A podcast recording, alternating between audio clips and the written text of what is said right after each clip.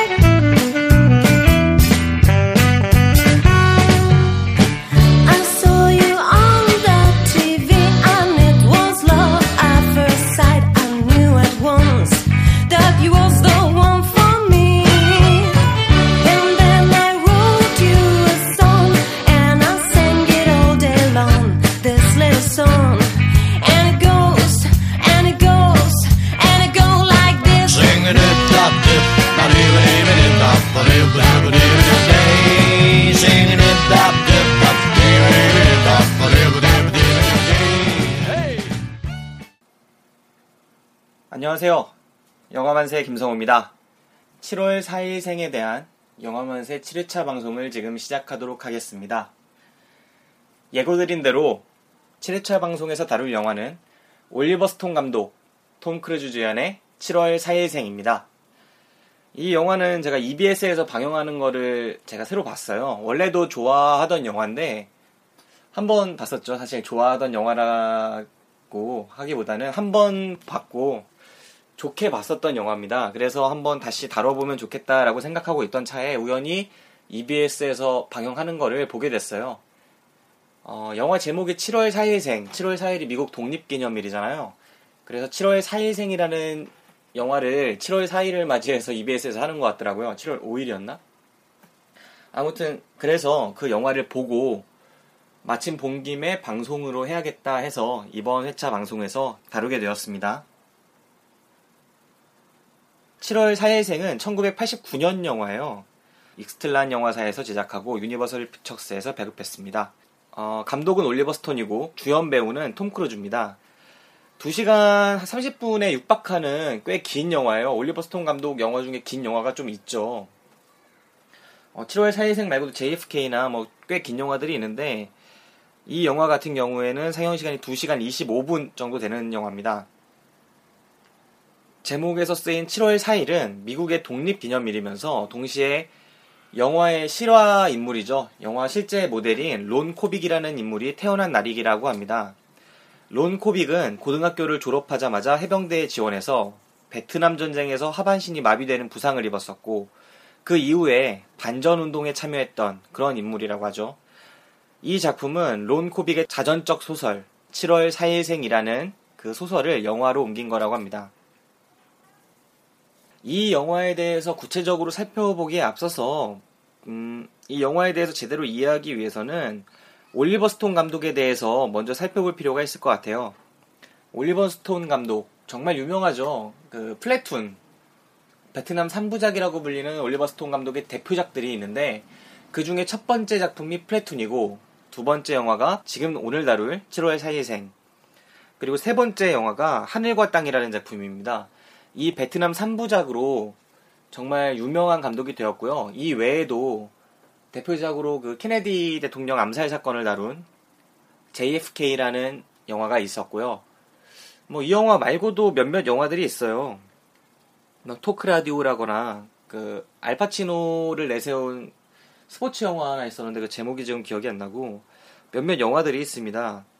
아버지가 이제 증권거래소 다니시는 경제인이었다고 하죠. 그래서 1964년에 미국의 명문대학인 예일대학에 진학을 했는데 휴학을 한 이후에 중국인 아이들에게 영어를 가르치러 자원봉사자로 베트남에 가기도 하고 또 그 밖에 동남아에서 상선의 선원 노릇도 하고 그리고 예일대학으로 다시 복학했다가 또 미국 육군에 지원해서 베트남 전선에 참전하기도 했었습니다.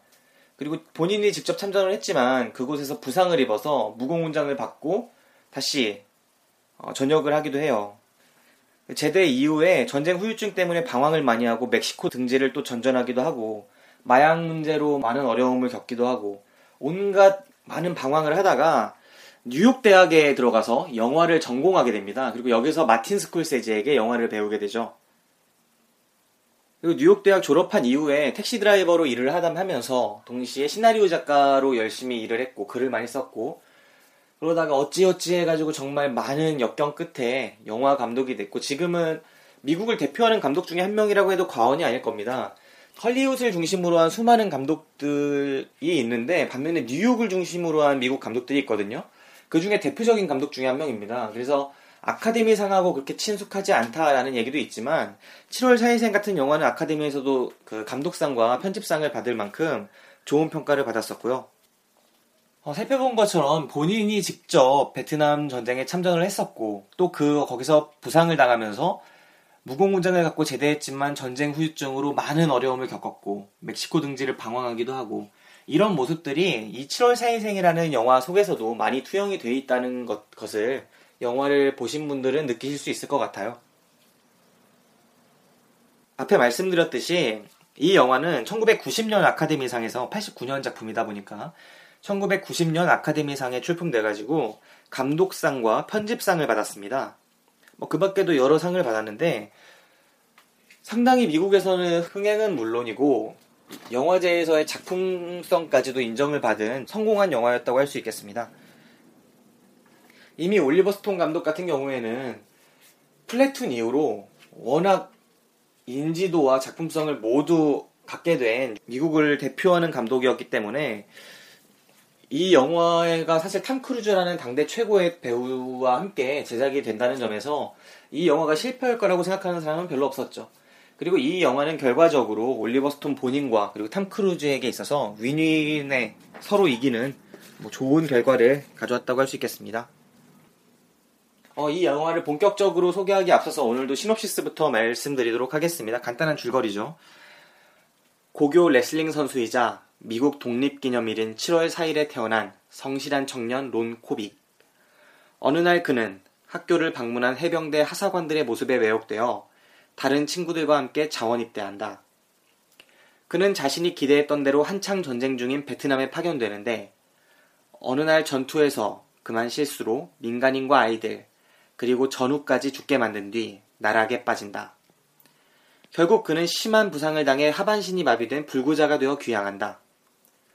코빅은 반전 운동과 닉슨 행정부에 대한 규탄의 열기로 뜨거운 사회 분위기에 적응하지 못한다. 그러나 어느 날 연인인 도나를 만나러 그녀가 다니는 뉴욕 시라큐스 대학을 방문한 코빅은 반전 시위에 앞장선 도나의 모습과 진압에 나선 경찰의 포악성을 목격한 뒤 헤어날 수 없는 정신적인 회의에 휩싸인다. 폭음을 하고 난폭한 짓을 서슴지 않는 폐인이 된 코빅. 자신을 지탱해주던 신념과 가치관은 송두리째 흔들리고 위정자들의 도덕성에 회의를 느끼면서 괴로워하던 그가 민주당 대통령 후보 지명대회장 연사로 초청된다. 연단을 향해 휠체어를 밀고 나가는 그의 눈앞에 언젠가 케네디 대통령의 연설을 들으며 네가 대통령처럼 멋진 연설을 하겠다 하는 꿈을 꿨다고 말하던 어머니의 모습이 떠오른다. 네, 여기까지가 영화의 기본적인 줄거리입니다.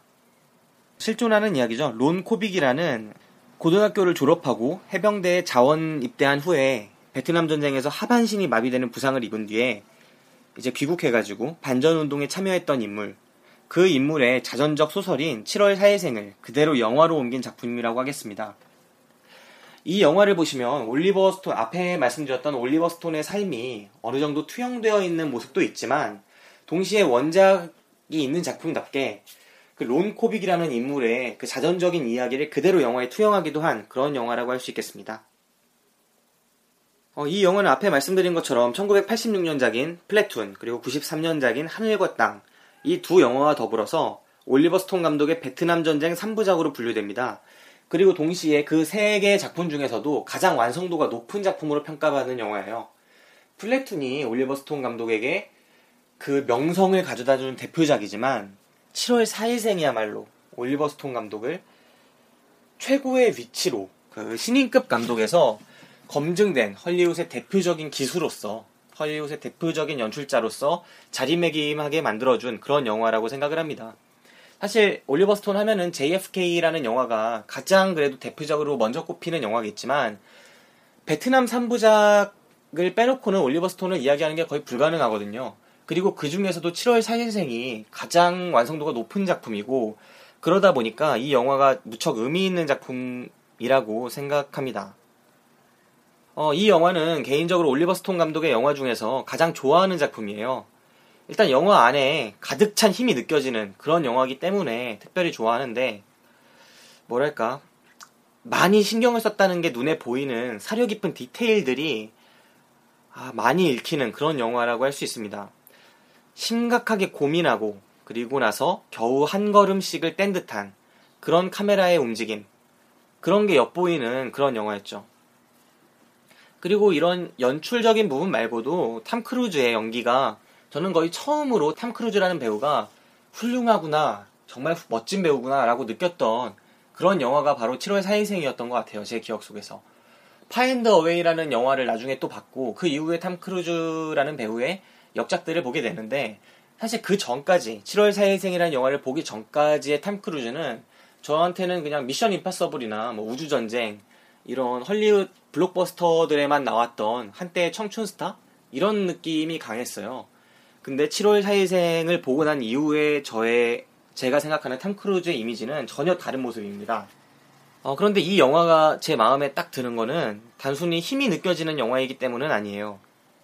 만약 이 영화가 그저 힘만 가득한 그런 전쟁 영화였다면 저는 이 영화에 이 정도의 만족감을 느끼지는 못했을 거라고 생각을 합니다. 7월 4일생은 미국의 독립기념일에 태어난 젊은이의, 한 젊은이의 내적인 성장을 그려낸 그런 이야기고 그 계기가 바로 전쟁이었을 뿐인 것처럼 저는 느껴졌어요. 그러니까 그 전쟁 영화라기보다는 성장 영화로 분류되는 편이 더 자연스러워 보이는 그런 영화였다는 말이죠. 그리고 저는 개인적으로 성장 영화를 매우 좋아하기 때문에 이 영화에 더 호감을 가졌던 게 아닌가 싶기도 합니다. 성장 영화라고 한다면 항상 인간을 중심에 두잖아요. 그리고 그 중에서도 솔직하고 또 치열한 인간의 삶을 중심으로 다루는 경우가 많죠. 그럴 수밖에 없는 게 성장이라는 거는 결국 변화라는 거를 이야기를 말하는 건데 변화하는 인간만이 성장을 할 수 있잖아요. 근데 변화하기 위해선 껍데기 안에 자신을 가둬둔 채로 그냥 죽을 때까지 전력으로 살지 못하는 그렇고 그런 인간들을 다뤄서는 그 변화를 포착할 수가 없죠. 정말 자신의 잘못을 잘못을 솔직히 인정하고 그리고 나서 진짜 전력으로 살아가는 그런 인간을 그려내야만 성장 드라마를 그려낼 수 있기 때문에 그리고 적어도 그런 인간을 그려내려 하기 때문에 성장 영화들은 그래서 저는 성장 영화를 좋아해요. 이 영화 같은 경우에도 전쟁과 정치 이전에 인간을 바라보고 또 전쟁의 문제를 극복하기 이전에 주인공 내면의 문제부터 극복해내는 그런 솔직하고 성숙한 영화라고 생각을 합니다. 이 탐 크루저라는 아, 탐 크루저가 연기한 론 코빅이라는 인물이 다짜고짜 반전을 이야기하고 다짜고짜 전쟁이 나빠 전쟁은 별로야 이렇게 이야기하는 게 아니라 본인이 가진 수많은 아픔과 결함과 그 다음에 왜곡들을 먼저 극복을 한 이후에 그 다음에서야 전쟁에 대한 문제를 제기한다는 점에서 이 영화가 성장 드라마로서 더 분류하는 편이 더 적절하다고 개인적으로 생각을 했습니다. 물론 이 영화가 전쟁 영화가 아니라고 또 반전 영화가 아니라고 말할 수는 없겠죠. 워낙 반전 영화적 성격도 뚜렷하기 때문에 반전 영화인 동시에 성장 영화다 이렇게 말하는 게 적절할 듯 싶습니다. 어, 성장 영화로서의 틀을 가진 이 영화는 어, 주인공에게 론코빅에게 계속된 좌절을 겪게 합니다. 그리고 그 좌절을 통해서 그 인물 내부에서부터 잘못된 것이 무엇인가를 찾도록 해요. 음, 플래툰과 비교를 해보자면 이런 방식은 베트남 전쟁을 내부의 적과의 싸움으로 규정을 하면서도 정작 그 스스로를 돌아볼 겨를이 없었던 그 플래툰과는 좀 차이가 있다고 할 수 있겠죠. 어, 주인공인 로니가 로니 자신의 그 좌절로부터 삶의 좌절로부터 그 불구와 그 불구를 통한 온갖 어려움들을 극복해내면서 새로운 희망을 발견한다는 점에서 베트남 전쟁을 자신과의 싸움, 미국 내부의 싸움이다라고 규정을 했으면서도 정작 미국 자체를 들여다볼 생각을 못했던 전쟁과 그 부조리함에만 집중했던 플래툰 같은 영화와는 큰 차이점이 있다고 생각을 해요.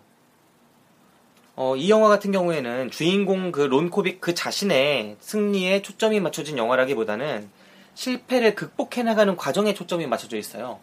단순한 승리와 실패를 극복해 나가는 과정 이 두 가지가 사실 차이가 있죠. 승리하기 위해서는 실패를 극복해 나가야 한다라고 말을 할 수도 있겠지만 사실은 아닌 경우도 많거든요. 승리하기 위해선 처음부터 승리하는 경우도 있어요. 플래툰 같은 영화는 정말 딱 그 부조리함과 맞서서 바로 승리를 해버리는데 어, 이 7월 4일생 같은 경우에는 정말 좌절의 끝까지 추락을 했다가 하나하나 극복해내는 과정이 되게 설득력 있게 나오기 때문에 큰 차이가 있고 대표적으로 그게 형식적인 면에서 저는 이 영화에서 가장 이야기하고 싶었던 장면은 그 부감 shot이라고 하죠. high angle이라고 하나? 위에서 아래를 딱 찍어 누르는 듯한 그런 앵글이 있어요. 정말 하늘에서 밑을 찍는 거죠. 하늘에서 땅바닥을 찍는 겁니다. 정말 밑을 정확하게. 그런 shot을 부감 shot이라고 하는데 이 영화에서도 그 하이앵글로 하이앵글로 찍어 누르는 카메라가 high angle로 밑에 깔려 있는 인간을 찌르고 누르는 장면이 한 세 장면 정도 반복이 됩니다. 그리고 이 high angle로 찍어 누르던 순간이 이런 장면들이 대표적으로 실패를 극복하는 과정에 영화가 초점을 맞추고 있구나라는 걸 알게끔 해요. 어, 이 영화의 high angle이 얼마나 인상적이냐면 첫 번째 high angle 같은 경우는 오프닝 scene에서 전쟁놀이라죠 이 론이 전쟁놀이 중에 상대방의 매복에 걸려 들어가지고 여지없이 당합니다. 그리고 그렇게 쓰러진 론을 카메라가 high angle로 잡아내요. 그리고 그 다음으로 high angle이 나오는 장면은 론이 역시 고등학생일 때 고등학생 때 론이 레슬링 선수인데 레슬링 경기에서 아깝게 역전패를 당하죠. 그리고 땅바닥에 쓰러져가지고 헐떡입니다. 그 헐떡이는 장면에서 쓰러져 있는 론을 영화가 high angle로 잡아냅니다. 카메라가. 이 하이앵글 같은 경우에 이 부감샷 부감샷 같은 경우에 거의 안 쓰이거든요. 다른 영화에선 정말 흔하지 않은 장면인데 이 하이앵글을 세 번이나 반복해서 쓴다는 점이 정말 인상적이라고 할 수밖에 없어요. 그리고 마지막 하이앵글은 정말 영화에 어떻게 보면은 가장 이 론이라는 인물이 좌절의 밑바닥에 있던 순간에 나오죠. 전쟁에서 몸을 엄청나게 다치고 몸을 이제 반신불수가 된 상태로 휠체어를 타고 멕시코로 도피행을 떠납니다. 그 갔더니 여기엔 상위군인, 상위군인들이 멕시코의 어느 창녀촌 있고 그런 마을에 모여서 살고 있죠. 그리고 그곳에서 그 난동을 피다가 윌렘 데포가 연기한 다른 상위군인과 함께 난동을 피다가 정말 사막 한가운데에 버려집니다. 휠체어를 탄 두 인물이. 그 윌렘 데포가 연기했던 인물이 창녀하고 놀다가 그 창녀를 구타를 많이 했어요. 그래서 그 구타한 이유가 그 여자가 자신의 이제 성기가 서지 않는다, 기- 제 기능을 못한다고 비웃었다고 하면서 엄청나게 패는 건데 그렇게 패가지고 어, 윌리엄 데포가 막 이렇게 난동을 부리니까 창녀촌에서 쫓겨나게 되죠. 근데 거기서 윌리엄 데포랑 같이 탐 크루즈도 내 친구 건드리지 마 하면서 같은 상이군인끼리 뭉쳐가지고 같이 따- 싸우다가 함께 그 사막에 버려지게 됩니다. 차에 실려가지고 사막에 버려지게 되죠. 근데 휠체어 탄 사람들이 어떻게 사막에서 나오겠어요? 사막에 도로 하나만 있는데. 그래서 그곳에서 서로 갑자기 짜증이 많이 났는지 서로 싸우게 됩니다. 그래서 휠체어에서 넘어져가지고 서로 그냥 걷지도 못하는 사람들끼리 육탄전을 막 벌이는 거예요. 그리고 그곳에서 완전히 퍼질러지게 되죠. 그리고 그때 카메라가 급작스럽게 하지만 결국 부자연스럽지는 않게 하이앵글로 로니의 모습을 잡아냅니다. 멕시코의 뜨거운 태양이 자결하는 그 갈증나는 길가에 론과 그 다음에 그 윌리엄 데포가 누워있고 그리고 그곳에서 론은 그동안 자신이 옳다고 믿어왔던 수많은 것들에 대해서 의문을 갖게 되죠. 원래 의문을 안 갖고 있었던 건 아닌데 자신이 무작정 옳다고 믿어왔던 수많은 것들에 대한 의문을 의식의 표면으로 끄집어내는 그 계기가 되는 날이 바로 이 날이었던 것 같아요. 그리고 이곳에서 자신의 삶에 대해서 성찰하게 되는 거죠. 이 장면 같은 경우에는, 이 세 번째 장면 같은 경우에는 어제 제가 EBS에서 봤던 영화에서는 편집이 돼서 안 나왔더라고요. 잘렸나 봐요. 영화를 2시간 반짜리를 2시간 안쪽으로 자르는 과정에서 어, 이 장면이 편집이 됐던 것 같은데 저 같은 경우는 이 장면을 정말 인상적으로 본 사람으로서 영화의 감흥이 크게 떨어지더라고요. 이런 몇몇 장면들이 잘림으로 인해서 그래서 좀 아쉬웠 아쉽기도 했습니다. 영화가 영화가 앞에 말씀드렸다시피 이렇게 세 차례나 하이앵글을 사용해서 론의 론 코빅이라는 인물의 좌절을 보여줬는데 그 좌절을 보여주는 것이 단순히 이 인물의 좌절을 강조하기 위함이 아니라 뭐랄까 그 이 인물이 그 좌절을 극복해낼 것이라는 걸 그리고 이 인물이 그 좌절을 극복해내는 것이 얼마나 중요한가 하는 사실을 여지없이 보여준다는 점에서 저는 이 장면이 되게 의미가 있다고 생각을 했습니다. 사실 이 장면이 영화의 가장 짜릿했던 장면이라고 저는 생각을 해요. 이 세 번째 부감샷이. 어, 어쨌든 그렇게 론은 좌절로부터 다시 일어나게 되었고 영화는 이후 단순한 전쟁 영화가 아니라 그 성장 영화와 접목된 반전 영화로서 명분 없는 전쟁이 가져오는 파국에 대해서 한 인간의 삶을 통해 가감없이 보여주는 그런 영화로 탈바꿈합니다. 그러니까 파국에서 다시 일어나서 론 코빅이라는 인물이 실제와 같이 반전 운동가로 성장하는 모습을 비춰주고 그리고 성장 영화로서 이 영화가 주제를 구현해 낸다는 성장 영화로서 모든 어려움을 극복하고 멋진 더 나은 인물이 된다는 그런 전형적인 곡선을 그리기 시작하죠. 그리고 민주당 전당대회장에서 대통령 전당대회장에서 지지연설을 하는 그 장면으로 영화가 마무리되게 됩니다. 이 장면이 정말 의미가 있죠. 처음 전쟁에 가서 상위 군인이 된 채로 돌아왔을 때 약간 공화당 계열의 훈장 차고 제복을 딱 빼입고 연설을 하죠. 그 연설을 하려다가 미처 말을 잊지 못하고 뭔가 멍해지고 어지러워지면서 전쟁 후유증으로 쓰러지잖아요. 하지만 엔딩씬에서는 반대쪽인 민주당 입장에서 정말 덥수룩한 수염과 반전 운동가의 느낌을 강하게 풍기는 그런 헐렁한 복장과 약간 히피스러운 그런 모습으로 연설을 하러 가는 그 장면이 뭐 대비되면서 뭔가 베트남 전쟁에 대한 부조리함과 동시에 성장 영화로서의 그 곡선을 정말 임팩트 있게 잘 보여주는 영화가 아닌가 싶어요. 원래 올리버 스톤 감독 하면은 편집 능력이 정말 뛰어난 감독으로 유명을 하거든요. 그리고 이 영화 같은 경우에도 아카데미에서 감독상과 함께 편집상을 받았죠. 그러니까 올리버 스톤 감독의 편집 능력이 유감없이 발휘된 영화라고 생각을 해요. 영화를 보다 보면 전형적인 방식으로 영화가 전개된다는 느낌이 거의 없거든요. 아, 되게 여기서 끊어질 것 같지 않은데 끊어지고 여기서 이어질 것 같지 않은데 이어져 버리고 어, 이런 이런 앵글이 안 나올 것 같은데 이런 앵글이 나오고 좀 실험적이라고 느껴질 만큼 좀 특이한 장면들이 많이 나와요. 그리고 영화적인 템포 역시도 그렇고요. 근데 그거를 자연스럽게 만들어 주는 것이 바로 편집의 힘이라고 생각을 합니다. 어, 영화 좋아하시는 분들은 올리버 스톤 감독의 편집 스타일이 어떤가라는 걸 보기 위해서라도 이 영화를 고르는 건 좀 좋은 선택이 될 거라고 개인적으로 생각을 하고요. 제 경우에는 이 영화를 꽤나 좋게 봤다는 말씀을 드리고 싶습니다. 맹목적인 애국심에 월남전에 뛰어들었다가 이제 반신불수가 돼서 돌아오고 그리고 마침내 반전 운동의 기수가 된 론 코빅이라는 사나이. 어, 이 사람의 일대기를 그린 7월 4일생이라는 영화를 통해서 아카데미에서 감독상과 편집상을 수상하게 됐고, 그리고 이를 통해서, 이 영화를 통해서 올리버 스톤이 비로소 거장의 대열에 들어서게 됐다는 점에서 이 영화야말로 올리버 스톤의 인생에서 가장 의미 있는 작품 중에 하나가 아닌가, 그렇게 생각을 해봅니다. 성숙한 영화였고요.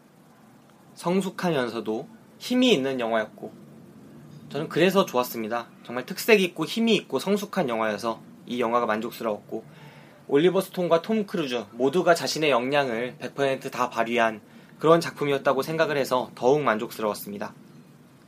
사실 미국의 경우와 또 우리나라의 현재 동아시아, 동북아시아의 상황이 좀 많이 다르잖아요. 미국 같은 경우에 베트남전을 참전하는 건 그 안보와 직결된 문제라기보다는 조금쯤 선택의 의미가 있었다고 볼 수 있겠죠.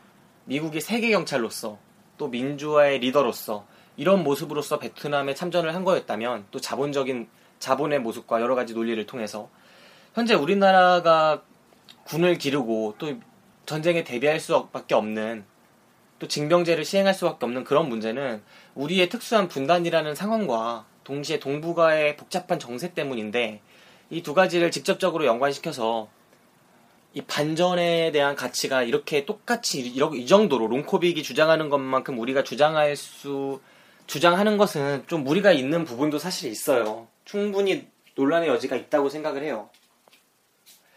그래서 이 영화를 반전 영화로서 그 온전히 그 사상을 완전히 받아들이고 반전 영화로서 훌륭하다 이렇게 말하기에는 사실 저 역시 부담이 있습니다. 저 역시 100% 그렇게 생각하는 건 아니죠.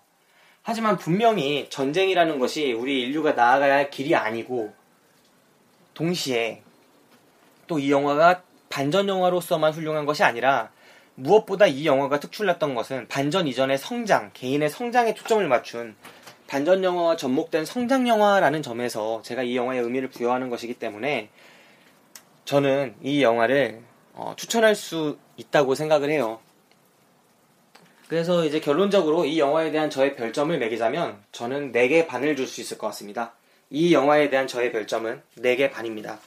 무엇보다 혁신적이었던 몇몇 장면들의 연결, 장면 장면의 연결, 그리고 성장 영화로서 정말 몰입할 수 있는 성장 영화로서의 탄탄한 시나리오와 플롯과 흐름, 그리고 톰 크루즈라는 배우의 열연, 그 모든 것들이 이 영화를 저한, 저에게 있어서 특별하게 만들었다고 생각을 합니다. 네, 오늘 영화만세 7회차 방송 좀 짧, 짧게 하려고 했는데 짧게 됐는지 모르겠네요. 좀 짧게 하려다 보니까 더 두서가 없어진 것 같기도 한데 그래도 즐겁게 들어주셨으면 좋겠습니다. 자, 7회차 방송은 여기서 마치도록 하고요. 다음 볼 영화를 고지할게요. 다음 볼 영화는 어, 바람과 함께 사라지다. 5회차 방송부터 말 예고를 했었죠. 바람과 함께 사라지다. 그리고 아니면 그리스인 조르바. 이 두 편의 영화 중에 한 편을 다루도록 하겠습니다. 바람과 함께 사라지다가 우선이고요. 바람과 함께 사라지다를 제가 못 보는 경우에는 그리스인 조르바를 보고 그에 대한 이야기를 나눠보도록 하겠습니다. 김성호의 영화만세 제7회차 방송 7월 4일생에 대한 어, 방송을 여기서 마치도록 하겠습니다. 지금까지 들어주신 여러분들께 감사드리고요. 다음 방송 때 또 뵙도록 하겠습니다. 감사합니다.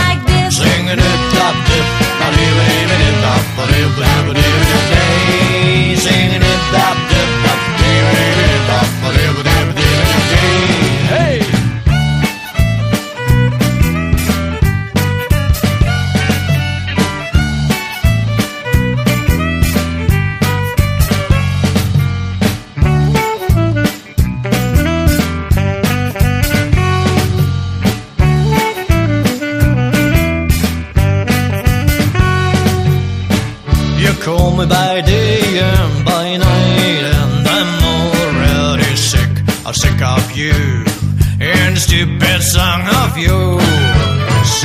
That's why I hired a man to take care of you. About this jerk, yes, he shot, yes, he shot. He shot me instead, singing it.